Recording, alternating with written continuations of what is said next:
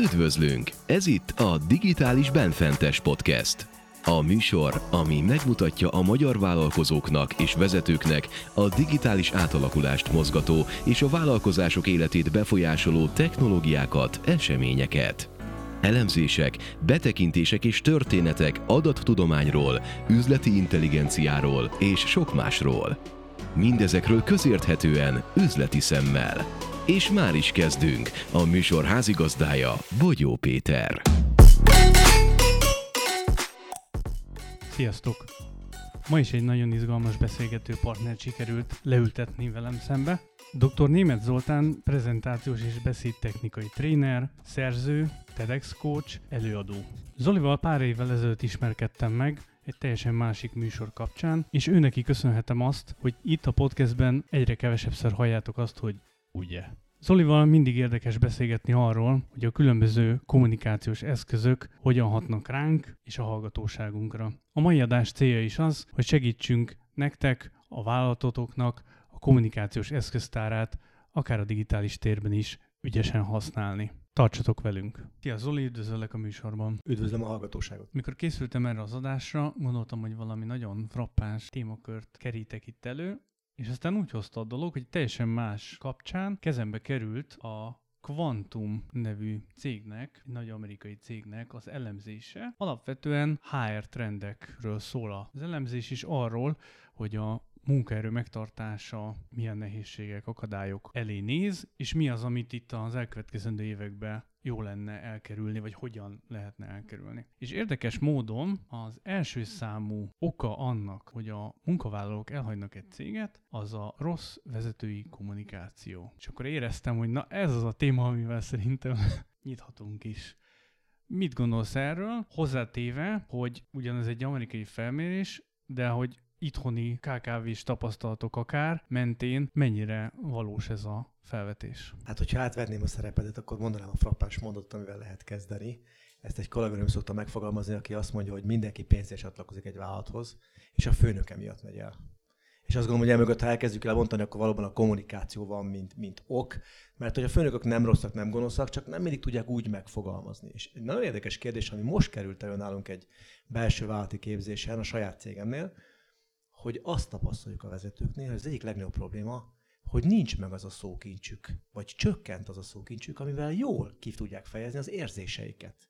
És hogy ez egyre rosszabb ilyen szempontból egyébként, és hogy benne ott a jó szándék, de nem pont azt a szót fogja használni, nem azt az árnyalt kifejezést, és a magyar nyelv egyébként ebből a szempontból nagyon pontos tud lenni, de ha nekünk csak az a ezer szóks, szókincsünk van, akkor ezt a pontosságot el fogjuk veszíteni.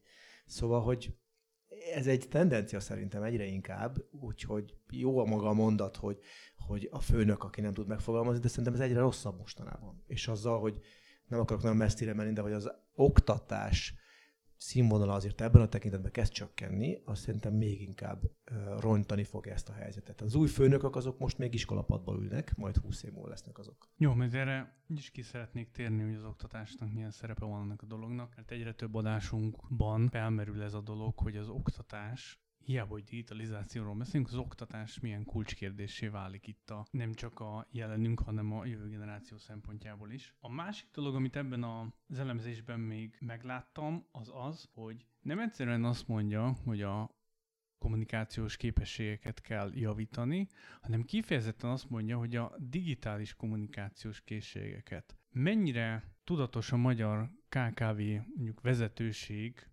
nevezzük így a tulajdonosok, a cégvezetőket és a tényleg a vezetőbeosztásban lévőket, a tekintetben, hogy megkülönböztesse a kommunikációt a digitális kommunikációtól. Hát most szívesen visszakérdeznék, mert szerintem ahhoz, hogy erről érdemelesen beszélgetni a digitális kommunikációnak a fogalmát érdemes tisztázni, és ez azért fontos, mert van, aki ide érti simán az e-mailezést is, van, aki ide csak mondjuk a Zoomon keresztüli kommunikációt érti, tehát hogy ezt hol húzódnak ezek a határok, azt azért nem biztos, hogy könnyű megállapítani.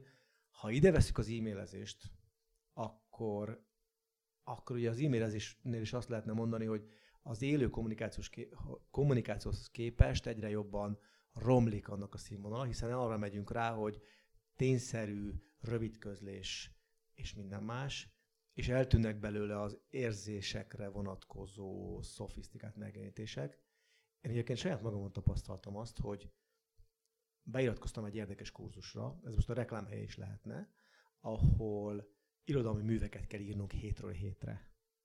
És azóta megfigyeltem azt, hogy az e-mailes kommunikáció jelentősen megváltozott, mert hogy nem azt a címet adom a levélnek, hogy érdeklődés a tréningről, hanem keresek valami frappánsot, hogy őszi rózsák, és aztán az őszi rózsákat kibontom belül, nem ömlengezve, nem túltolva, de egy pici színesítést rakok bele. És abban a pillanatban, hogy van benne egy pici színesítés, kiderül, hogy egy csomó előnye van. Egyrészt az ügyfél érzi, hogy én erre készültem. Érzi, hogy csak neki, csak itt és csak most valamit beleraktam.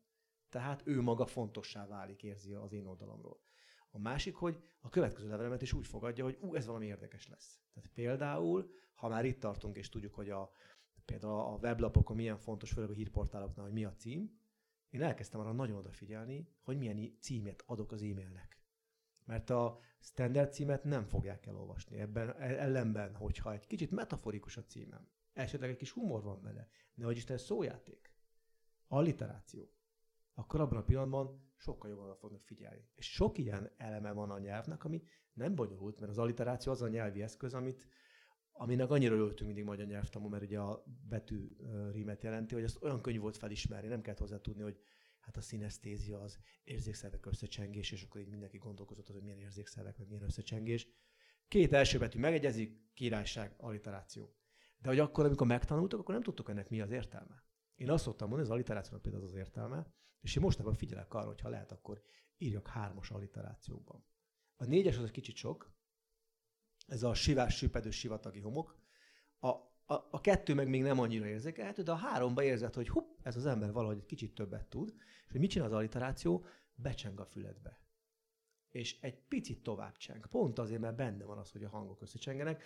Persze nem mindegy, hogy mit használunk, mert mondjuk a K hang nem a legszerencsésebb szerintem. Ugye van ez a német nyelvnek a picit megcsúfolása, amikor a papillon, meg butterfly, milyen szépen csengő szavak, és a na most akkor jól nem tudnom németül a pillangó, talán Schmetterlich, azt hiszem, és akkor mondják, hogy Schmetterlich, az azért úgy kellemetlen, de na most kicsit belementünk a mélyébe, de hogy azért ezek így, így működnek a nyelven, és észre sem veszük a másik oldalon, és írva is. Tehát szerintem a digitális kommunikáció ilyen értelemben talán még hatásosabb lehet, hiszen ha belegondolunk, a, a sima klasszikus élő kommunikáció az egyszer elhangzik, és ott vagy megkaptad az érzést, vagy nem. Addig a digitást visszanézem. Tehát például egy csengés, az sokkal tovább megmarad. És újra visszanézem, és újra visszanézem. Nem is baj, hogy belementünk, mert pont ez volt a célom, hogy kezdjünk el a részletekbe elveszni. Viszont az is érdekel, hogy te hol találkoztál először. Akár a digitalizációval, akár a digitális kommunikációval az életedben. Akár munka, akár magánélet szempontjából. Nehezet kérdeztél meg, erre nem is készültem fel, és akkor ilyenkor az embernek rögtönöznie. A, sok, szoktam hogy az egyik legjobb rögtönzés az a múlt, jelen, jövő, de te most egyből múltra kérdeztél rá, úgyhogy akkor menjünk vissza. Hát, ha, ha visszamennék, akkor ami nekem már a digitalizáció fogalmához tartozik, az az e-mailezés valamilyen formában, hogy azt hogyan tudom jól megtenni. Egyébként érdekes, hogy volt már olyan projektem, nem akarom a céget megnevezni, ahol arra kértek, hogy van egy kollega, zseniálisan jó kollega, műszaki szakember, nem vezítheti el a cég, de katasztrofikusan levelezik, és hogy Léci, segítsek már, hogy normálisan levelezzen.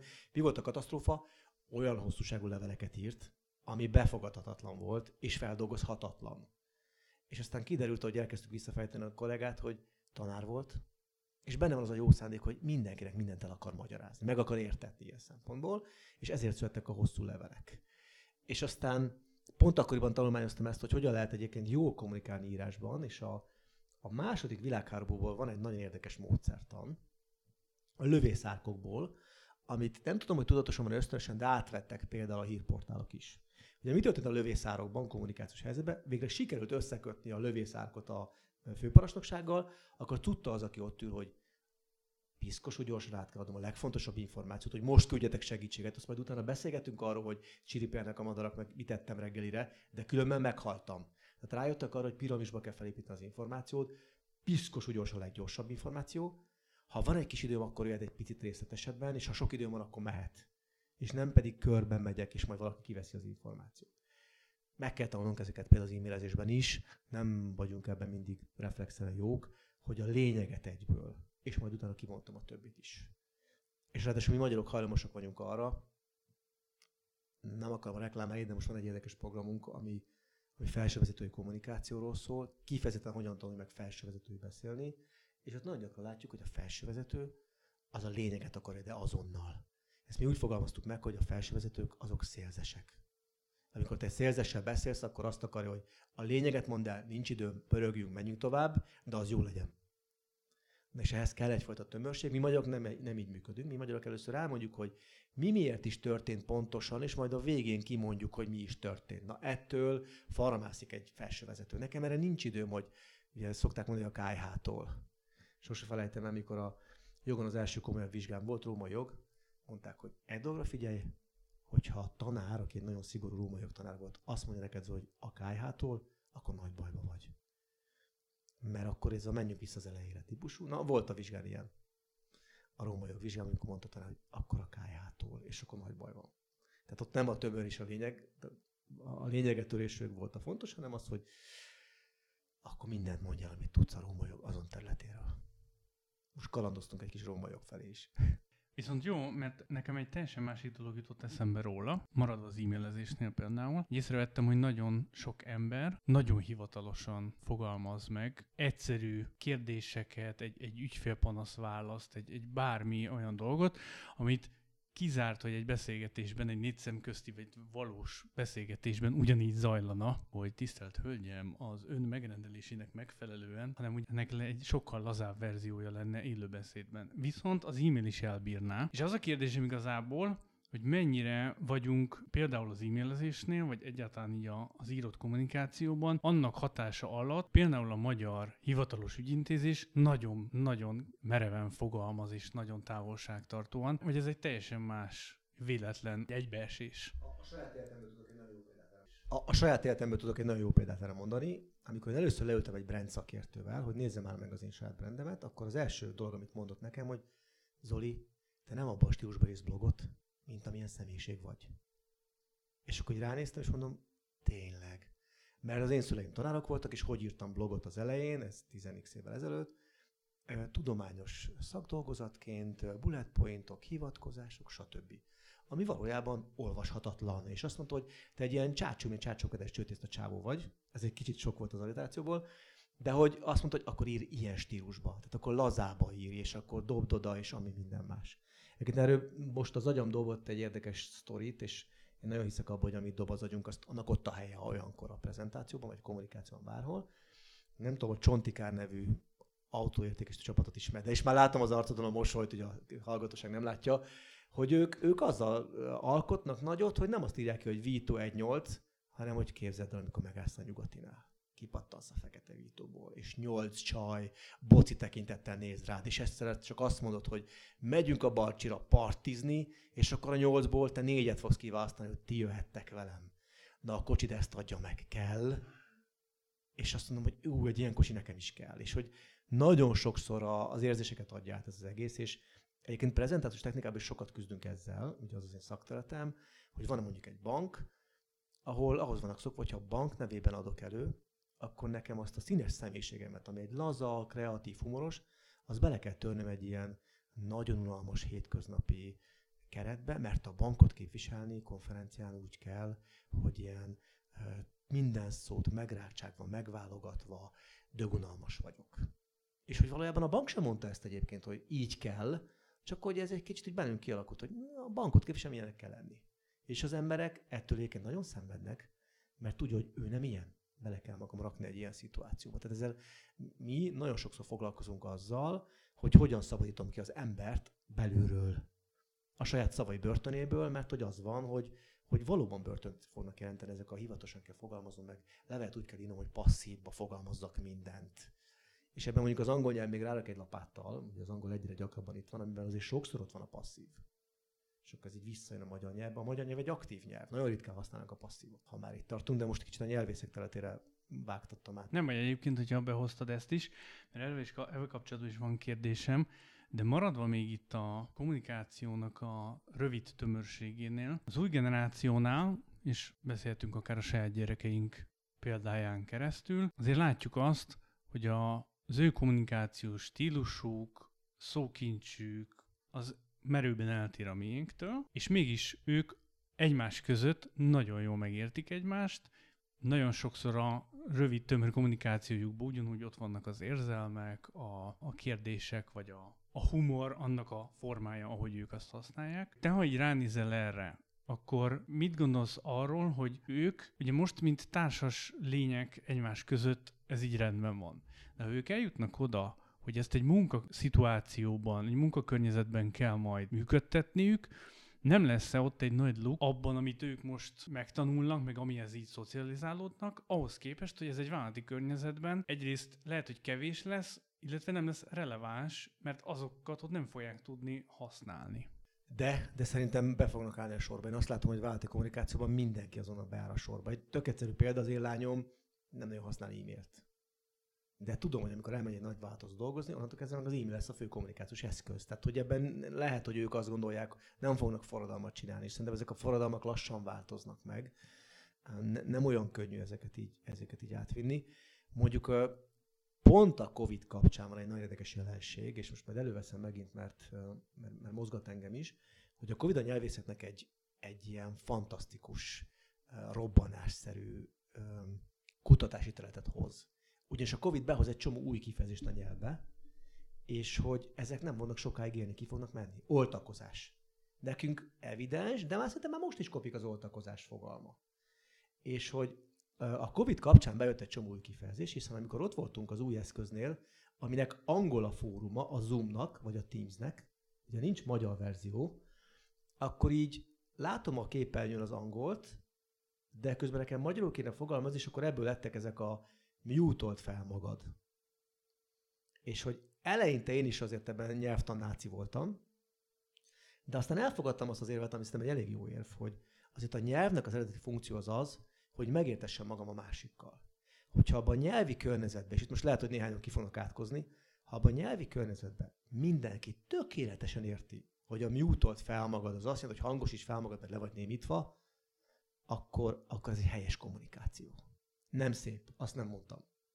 Mert a hangos is fel magad, de egyébként, de azt is mondanám, hogy most ki kéne hogy mute fel magad, hangosíts fel magad, ez a NG-s kifejezés nekem ez olyan, nem olyan kellemes a magyar nyelvbe mute fel magad, az egy gyorsabb, az egy csúszósabb kifejezés, és el kell fogadnunk, hogy helyes. Lehet, hogy majd találunk rá egy olyan magyar szót, ami szerintem ilyen könnyebben ejthető, akkor, akkor az lesz. Tehát, hogy azért néha ez a praktikus mögötte van, hogyha valamit magyarul tök bonyolultan tudsz, és ilyen nem kellemes magában másra hangzó kombinációkat mondani, akkor szívesen mondod angolul. Jó, jobban szára jön, tömörebb, egyszerűbb. Tehát, hogy azért szoktam mondani, hogy az angol azért egy tömörebb nyelv mint a magyar szerintem. Olyan, olyan egyszerűbben ki tud magad fejezni.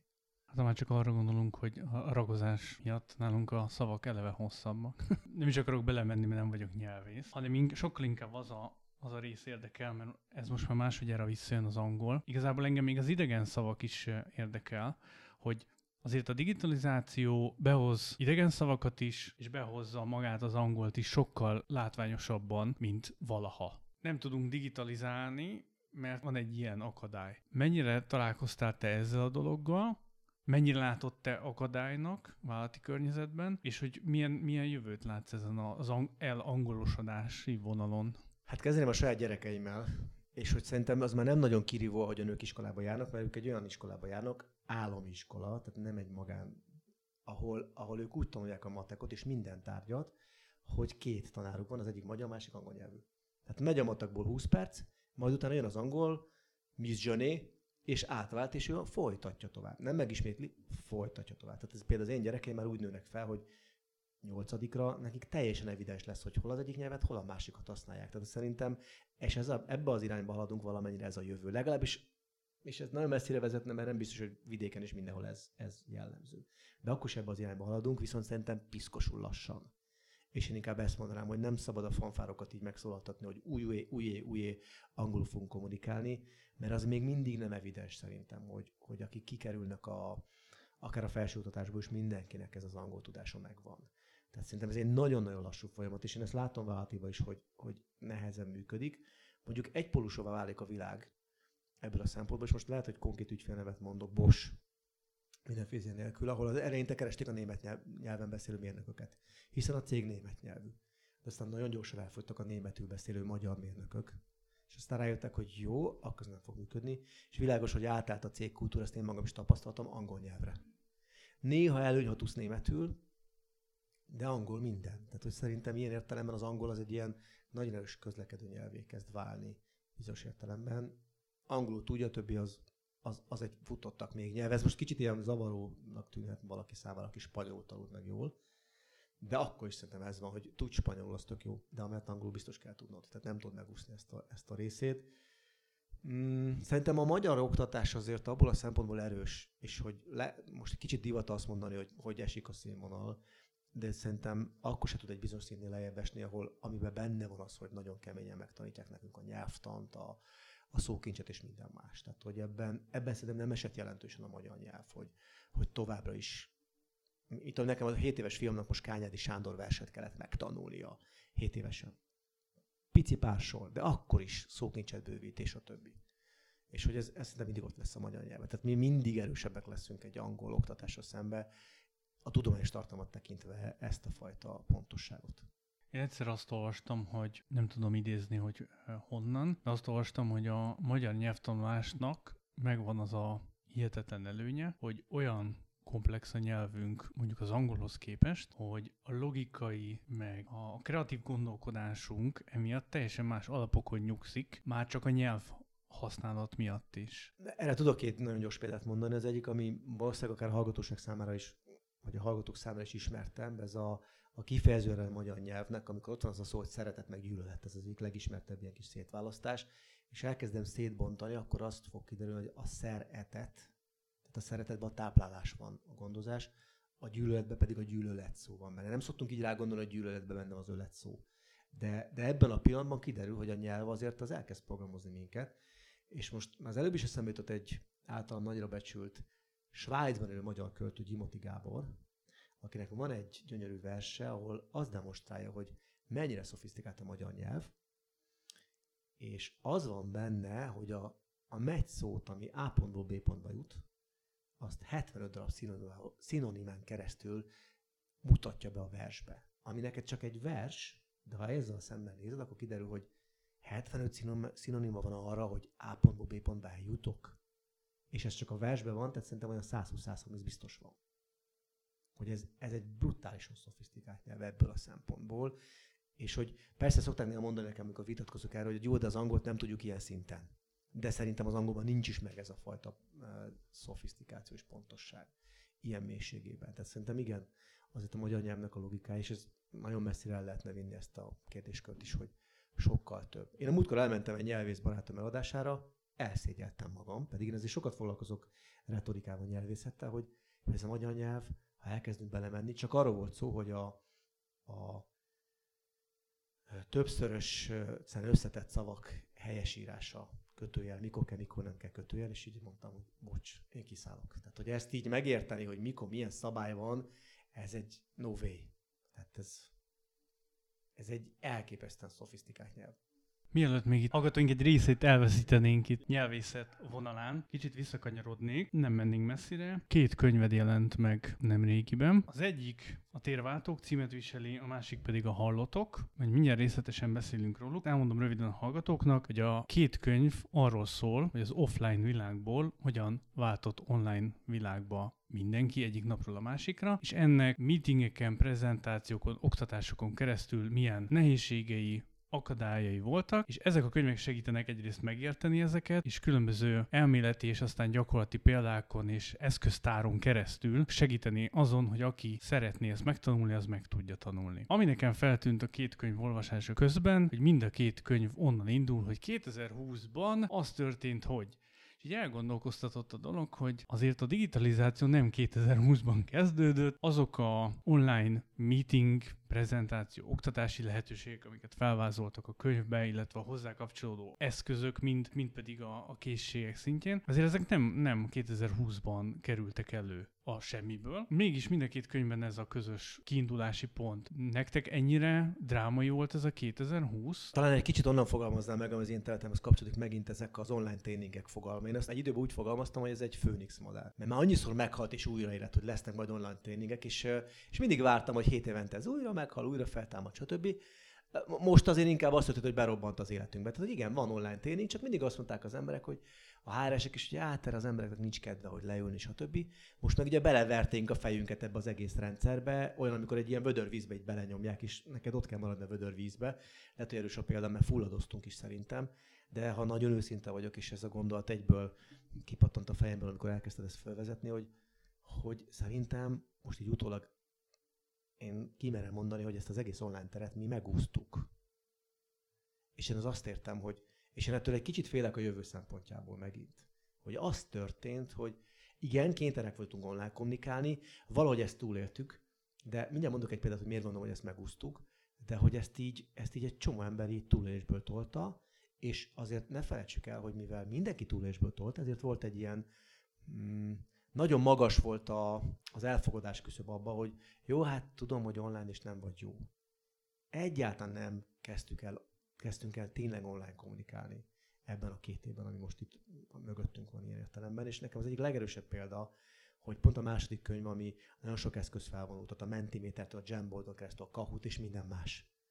Őszinte vagyok, azok a vállalatok, akikkel én dolgozom, nagy vállalatok, azon kívül, hogy használjuk a Zoom nak azt a 20%-nyi funkcióját, amit ismerünk. Azon kívül semmilyen szinten nem kezdtük el kihasználni az online térnek a plusz lehetőségeit.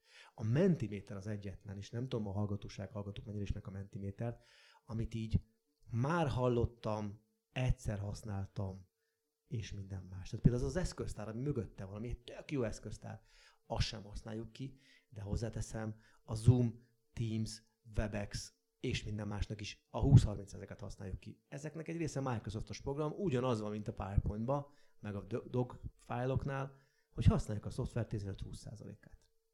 És ahhoz, hogy kommunikáljunk, lehet, hogy ennek egy része elég, de hogy, de hogy nem váltottunk át igazán. És kicsit azt mondom, hogy ez most lehet, hogy gonoszul hangzik, de az, hogy csak két évig tartott ez az egész, azt szerintem nem volt elég ahhoz, hogy, hogy átálljunk új módszerekre, és most szerintem ebből nagyon kiesünk. Tehát, hogy egyszer csak így visszaálltunk megint személyesre.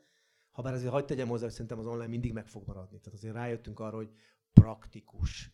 Én például tényleg az előkészítésem jelentős részét azt nem személyesen teszem meg. Azért az egy óráira, amit dumálok az ügyféllel, nem utazok oda felet, meg jövök vissza még felet, hanem azt mondom, hogy figyelj, zoom, dumáljuk meg.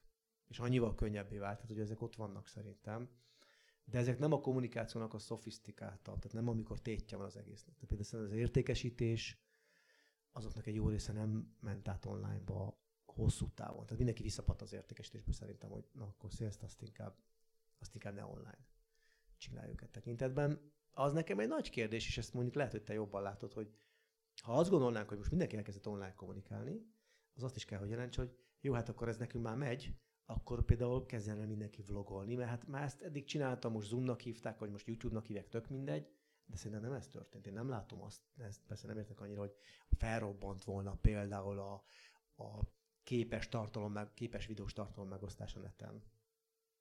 A podcastoknál látom, hogy így elindul, de szerintem az független az egész online-os folyamattól, hogy a podcastok elindultak. Valamilyen formában is elkezdtek berobbanni de, de nem álltunk át. És egyébként a könyvekben is ezt, ezt azért sokszor tapasztaltuk, meg megkutattuk, hogy, hogy nincs átállás egy valós online térre. Csak megúsztuk, meg túl kell élnünk ezt a két évet. Én ezt látom.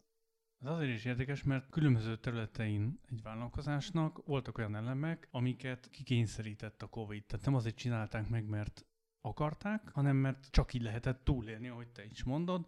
Ilyen például a home office is, rengeteg cégvezetőt tudok, akinek az utolsó, utáni dolog lett volna a vállalkozás életében, hogy ő home office-t engedélyezi, mert egyszerűen úgy volt vele, hogy ha ő nem látja az embereket ott maga előtt a saját szemével dolgozni, akkor ők biztos nem dolgoznak például. Hogy egy kicsit ez a, az online meetingek, az online tréningek, stb. Ennek egy részénél is azt érzem, hogy ahogy ez már kezdett kevésbé szigorú lenni ez a, ezek a szabályok, már azt mondták, hogy jó, akkor bejöhettek az irodába, jó, akkor maximum fele-fele, és osszátok be, hogy ki mikor jön be, most a home, home office-nál maradva. És akkor az online meetingek is ilyen hibrid meetingek kialakultak. Az előző adásban volt itt személyi Laci, és ő mondta azt, hogy az elmúlt időszakban észrevették azt, hogy a cégek elkezdtek átállni az online konferenciák, online találkozókról kiscsoportos személyesre inkább. Kérdés az az, hogy szerinted el fogunk-e jutni valaha oda, vagy el kell-e valaha oda jutni, hogy ezeket teljesen meg lehessen online csinálni. Szerintem igen, csak más gondolkodás kell hozzá, és itt, itt ami az én tettem, az a kommunikáció, de majd lehet, hogy másról is el tudunk egy kicsit még lavírozni. Ha, ha csak a kommunikációra gondolok, és erre csináltunk egy csomó felmérést, hogy, hogy a, ha a három csatornát nézzük, a tartalom, az a verbális csatorna, kimondott szavak, a vokális csatorna, a hang és a testbeszéd kapcsán, akkor az online kommunikációban, főleg az utolsó kettő a nonverbális csatornák, azok brutálisan visszaesnek. De hogy ez a két csatorna az, ami egyébként megadja nagyon sokszor az igazi jelentést, az igazi tartalmat. És hogy valójában, ha csak formális logikával nézná, nézném, akkor ez azt jelenteni, hogy miközben te átmész online-ba, akkor a hangodat sokkal jobban kell használnod, hiszen az a csatorna csökken. Na most, ha őszinték vagyunk, nem az történt, hogy az emberek elkezdték még jobban a hangjukat használni, és akkor érzem, hogy, hogy melegítsem és úgy dolgozzak, hanem még rosszabb lett. Tehát van egy csatorna, amin keresztül jobb, rosszabbul jön át a hang, és én még rosszabbul is használom, tehát brutálisan lecsökkentenek a hatékonysága, és ezt ugye a könyvekben is írjuk egy csomószor, hogy ez, ez katasztrofikusát teszi. Csak egy példa, amit nagyon gyakran láttam a meetingeken, és konkrétan panaszkodtak ügyfelek, hogy bocs, bejött a meeting kultúra, éjjel-nappal meetingezünk. Emit, emiatt, amit mondtam, a meeting hatékonyságunk felére csökkent. Ergo kétszer annyi időt meetingelünk. És hogy én csak meetingről meetingre járok, mert tökre hatékonytalan, és itt van egy nagy rákfene, ez a, én már egy mozgalmat is gondolkoztam rajta, hogy indítsunk ebben az ügyben, ez a KBK mozgalom, kapcsolt be a kamerát mozgalom. Mert ha nagyon őszinték vagyunk, és itt, itt, itt én sokat kutattam ennek a, az okát, az elején, mikor átálltunk erre az egészre, akkor a legkisebb gondja az volt a vezetőknek, hogy mindenkivel bekapcsoltassák a kamerát. Legalább legyen net, tudjunk beszélni. Kialakult az a kultúra, hogy nem kapcsoljuk be. És innentől kezdve nem lehet normálisan, hogy online kommunikálni, nem látok arcokat. Az én kommunikációm is sokkal hatékonytalanabb, hiszen ha nem látok arcokat, nincs visszajelzés, sokkal gyengébb vagyok én is. Tehát hiába, hogy ebből profi vagyok, akkor is, ha nem látok arcot, nem tudok olyan jó lenni. A másik oldalon fele annyira fog figyelni. És itt inkább ez a nagy probléma, hogy megtanultuk azt, hogy és hallottam ilyet konkrét ügyféltől, hogy úgy megyek a vállalati meetingekre, hogy mellette még van két monitor, azon kívül, amin keresztül kommunikálok, az egyiken fut a tesztelésem, a másikon meg a levelezésem. És mivel úgyis unalmas a meeting, ki van kapcsolva izem, félfüle hallgatom, de közben dolgozok a másik kettőn. És ezt azért nem kell sokat magyarázni, nem tudom, lesz-e majd valaki szakértő, aki elmondja, hogy ha három dolgon dolgozok egyszerre párhuzamosan, az ugye mennyire lehet hatékony ilyen szempontból. Szóval, hogy, és azt értem az online átállásnál, hogy, hogy például létrejön az, hogy ha online kommunikáció, legyen rövidebb az online meeting, de akkor viszont mindenki lát mindenkit, tényleg egymásra nézünk, és megdumáljuk az egészet úgy, ahogy van röviden. Picit beugrott nekem az a, az a módszertan talán a Samsungnál vezették be egy időbe, hogy álló meeting reggel. Nem üldögélünk egyenesen egy széken, mindenki nyomogatja, nyomogatja a telefonját, körasztal, mindenki áll. Érdekes módon az álló meetingek sokkal rövidebbek. Tehát, hogy valahogy ezt a fajta tömörséget, hogy az történt, hogy az online kommunikációban, amire azt gondolják, hogy egyébként az egy tömörebb forma, sokkal jobban szétfolyik. És szerintem itt, itt az idő, idő, idő, baromi sokat elveszítünk ebbe az egészben. Szóval, hogy a kommunikáció hatékonysága szerintem lefeleződött az online térbe. Az jutott eszembe, miközben ezt meséltet. Én is olvastam a különböző meeting típusokról, hogy milyen meetingeket érdemes tartani, hogy agendával készülünk, és mérjük az időt, és stb.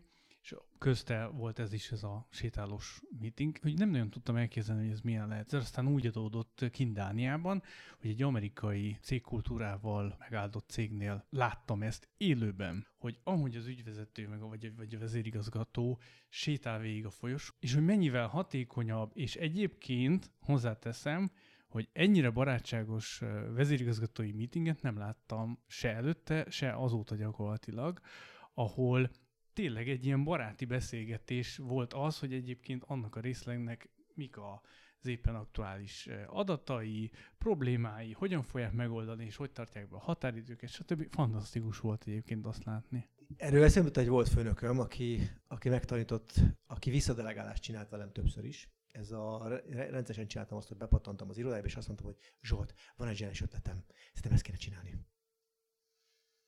És akkor Zsolt válasz az volt, hogy oké okay, Zoli, um, kb. mennyi pénz kéne ehhez, um, hogyan tudod megcsinálni, stb. Ez egy módszertan, most nem fog belemenni, de hogy visszadelegált rám a feladatot. És mert egyébként hosszú idő lett volna kibontani, rájött erre nagyon gyorsan, és utána már úgy mentem be hozzá egy meetingre, hogy Zsolt, van egy javaslatom, ez, szerintem így kéne csinálni, ennyi pénzt kell hozzá, csinálhatom? És neki csak annyit kell mondani, hogy igen, Zoli. Tehát például kialakul egy ilyen cégkultúra, és szerintem az online kommunikáció tipikusan nem ezt segíti elő, hogy ez a fajta tömörség kialakuljon, hanem ott van időnk, üldögélek kényelmesen a széken, nincs rajtam nyomás, megcsináltuk az egyórás meetinget. Egyébként milyen érdekes lenne, hogy mi történik, ha belegondolunk, a legtöbb meeting 30 perces vagy 60 perces. De ez azért, mert ez, ezek az ilyen időegyenértékek. De nem szoktunk 15 perces meetinget hirdetni, meg 20 perces, és ezek így kialakultak. És az a helyzet, hogy én ott ritkán hallottam vállalati kommunikáció, hogy meghirdettük az egyórás meetinget, de csak 43 perc volt. Mert ha 60 perc, akkor fusson ki a 60 perc. Sőt, egyébként most elkezdték egy-két helyen bevezetni, hogy 25 perces, meg 55 perces meetingek vannak. Hogy legalább az 5 perc átállás, átfutás, stb. Mert azért sokszor hallom emberektől, hogy ez a reggel megcsúszok a meetingen, onnantól kezdve mindenhova 5 perc késéssel érkezem, nincs átállás, beesek, az egész napom egy katasztrófa. Szóval az online kommunikáció ebből szempontból nem túlságosan hatékony, mert nem kezdtünk el átállni. És szoktam mondani ilyen nagyon erős vizualitással, hogy magam elé vettem a laptopot, és én ugyanúgy beszélek tovább, csak most a laptopnak. És amit elkezdti feszegetni, amíg ez egy érdekes kérdés, hogy a hibrid, ugye a hibriden sok mindent értünk. És amit én kommunikációban értek a hibriden, az egy nagyon nehéz műfaj. Mi azt ténylegként azt is szoktuk egymás között mondani, akár a könyvszerzőkkel is, hogy azt ha lehet, akkor írtsuk. A kommunikációs hibridet azon értem, hogy mondjuk ha úgy kell tréninget tartanom, hogy a teremben ül 8 részvevő, és laptopon van még három. Na, az a kommunikációs hibrid szerintem az no way. Tehát az a, az a baj, hogy az, az egy nagyon-nagyon nehéz műfaj, hiszen az egyik, az, ha csak a szemkontatós szempontjából nézzük, a nyolc ember azt kívánja, hogy vándoroljak mindenki egy kicsit, oda nézzek, stb. Addig az a három, ne Isten, húsz, aki ott van az online térben, az meg egy fókuszált szemkontatós kíván. Nem tudok egyszerre, ahhoz kalambónak kell hogy egyik szemem az itt legyen a másik, meg ott, ami valaki emlékszik kalambóra. Szóval, hogy nem tudok egyszerre fókuszált lenni, meg egyébként szórt fényű. Tehát ez most vagy egyiket csinálja az izzó, vagy a másikat csinál, kettő együtt nem megy. És hogy szerintem e- ezeket én azért nagyon keményen írtanám, és ugye egyre inkább divatba kezd jönni, hogy jó, hát ők otthon vannak, nem tudnak jönni, ha csatlakozzanak már be. Én azt mondanám, hogy figyelj, ha beteg vagy, nem tudsz jönni, akkor ne gyere. Akkor azt tehetjük, hogy felvesszük, vagy ilyesmi, de de ezek a hibrid megoldások szerintem megint nagyon nyírni fogják a kommunikációt. Azért volt jó példa ez, mert én is egyébként pont ezt gondolom, hogy lesznek olyan területek, ahol egyszerűen ez a kettő párhuzamosan nem fog működni. És nem azért, mert nincs technológia, hanem egyszerűen a kettő annyira különbözőképpen működik, hogy te önmagad kéne, hogy ketté váljál, és akkor saját magad hibrideként levez, levezényeld ezt a dolgot. Viszont itt többször visszatértél a hatékonytalanság kérdésére, és ezt akarom egy kicsit feszegetni, mert azt gondolom, hogy az egész témakörnek a, az egyik közös nevezője, és közös akadálya, az valójában nem a digitalizáció, hanem én azt gondolom, hogy első lépésben maga az, hogy a kommunikációs típusokra nem vagyunk felkészülve. Legyen ez egy cégvezető, vezető vagy beosztott, mert minden, én minden szinten láttam ezt KKV-nál, abszolút minden szinten látszott, hogy a vezető nem azért nem tud most egy jó meetinget összehozni, mert a Covid és hú, ki van bekapcsolva, ki nincs, és nem találja, hogy hova kell kattintani, hanem azért, mert ő már Egyébként a cégben sem tartott jó meetingeket, vagy tartanak akár státuszriportot, vagy bármilyen olyan beszámolót, ami verbális, és ne Isten még prezentálni is kell mellé. Van egy ilyen hátrány, vagy amihez még rápakolódott az, hogy mindezt digitális térben más eszköztárral, vagy egy picit más eszköztárral,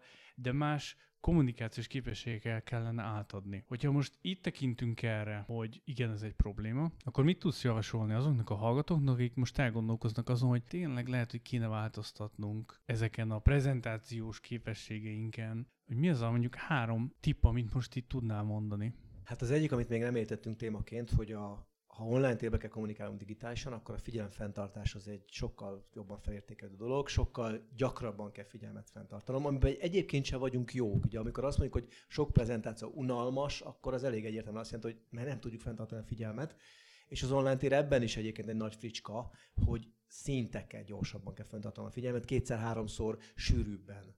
És ezt mindenképpen azt mondanám, hogy fel kell készülni eszköztárában arra, hogy nem adhatom át csak száraz az anyagot, hanem folyamatosan kell őket, most az az jutott eszembe szép árpátkai kifejezés, hogy triggerelni, folyamatosan kell, kell őket jó értelemben provokálni, az legyen egy a PPT-ben megjelenő humoros kép, egy pillanatra jót nézhetünk, egy jó értelme vett rosszul öltözött hölgy, ez most csak egy példa volt, mint kép, vagy, vagy egy humoreszköz, ahol egy picit ironikus vagyok a tavalyi évünk kapcsán, hogy ez nem volt a legjobb, vagy egy, egy jó szókép, amikor azt mondom, hogy hát a tavalyi évünk azért egy durva lejtmenet volt, és most átkapcsoltunk hármasba, és megyünk fölfelé, és nem tudom micsoda. Ezek a pici gyöngyök, ezek a pici, akár fűszerek, szórások a kis süteményen, vagy ilyesmi, ezek tudják feldobni, de hogy ez nem működik úgy, hogy ezt így spontán majd tolom, mert nem be vagyunk szocializálva, abban vagyunk szocializálva, hogy mondom, mondom, mondom, mondom, de nagyon gyorsan bekomáznak, és észre se veszem, főleg, ha nincs bekapcsolva a kamera. Az egyik, amit szerintem mindenképpen kell, az az, hogy folyamatosan próbáljam a figyelemfeltartó eszközöket használni. Ezt el kell kezdeni tudatosan. Egyébként egy jó eszköz erre ennek a megtanulására, hogy figyeljen másoknál. Beszélgettünk már például szerintem TED videókról is, vagy, vagy akár Toastmaster VB videók. Nézd meg úgy egy videót, hogy mivel tartja fel a figyelmet. És akkor elkezd neked az eszköz a fejedben így megjelenni, hogy hú, itt egy humoreszköz volt. Mert ezzel nagyon abban hiszek, hogy ezek az eszközök mind tanulhatóak. A humor az biztos, mert azt mi is tanítjuk ilyen workshopokon keresztül. Szerintem a szóképek is tanulhatóak. De hogy ezeket tanulni kell, tehát hogy ez nem működik mástól. Aztán még egy elég fontos tipp szerintem az a hangunk ha már podcastban vagyunk itt, és azért van jelentőség a hangunknak, többek között a változatossága. És hogy szerintem, én ezt sokszor terjesztem az igét, nem kezdünk el úgy egy podcastot, egy bármilyen adást, hogy előtte nem elegítenénk be. Mert akkor meg lesz az a hangerőm, az a, az a tiszta hang, és a többi, és többi. Különben egyből feltételezünk. Tehát amikor úgy kezdje el valaki a podcastot, nem tudom, volt-e már ilyen, hogy jó reggelt kívánok Don Corleone vagyok, és majd fog valamit kérni önöktől, még a hangom nem jött meg, akkor így érezzük, hogy, hogy az ember sincs itt, ha a hangja nincs itt. Tehát miért gondolnám azt, hogy ő egy, ő egy profi, hogyha a hangja nem az? De ezt nem választjuk szét, hogy nagyon jókat mondott a srác, a hangja szar volt. Összképet nézünk, és összképbe azt mondjuk, hogy bocs, ez most nekem kevés. Úgyhogy szerintem például a hanggal, mint hangszerrel való bánásmód, a gondolkodás az abszolút fontos, és ez a víz, ami itt van most éppen előttünk is kirakva, én azt mondtam, hogy az egyik legfontosabb olajozója a hangunknak a víz. Lehet, hogy ez egy kicsi szóképzavar, hogy az olajoz a víz, de akkor is szoktam mondani, hogy um, ha elég víz van a szánkban, akkor tudunk folyékonyan beszélni. De ahhoz folyékonyság kell, ami meg folyadékon keresztül. Tehát azt is mondanám, hogy nem állunk le úgy online kommunikáció, hogy nincs ott mellettem a víz. Én élőben is azt szoktam tanítani, hogy fél liter víz betölt. Bármilyen előadásról van szó, víz. Hát az emberi szervezet 70% a víz, nem menjünk bele. Kell, kell, hogy ott legyen a, a, a számba. És a, a stressz, az adrenalin mit csinál, azonnal kirántja. Meg a pálinka, meg a kávé.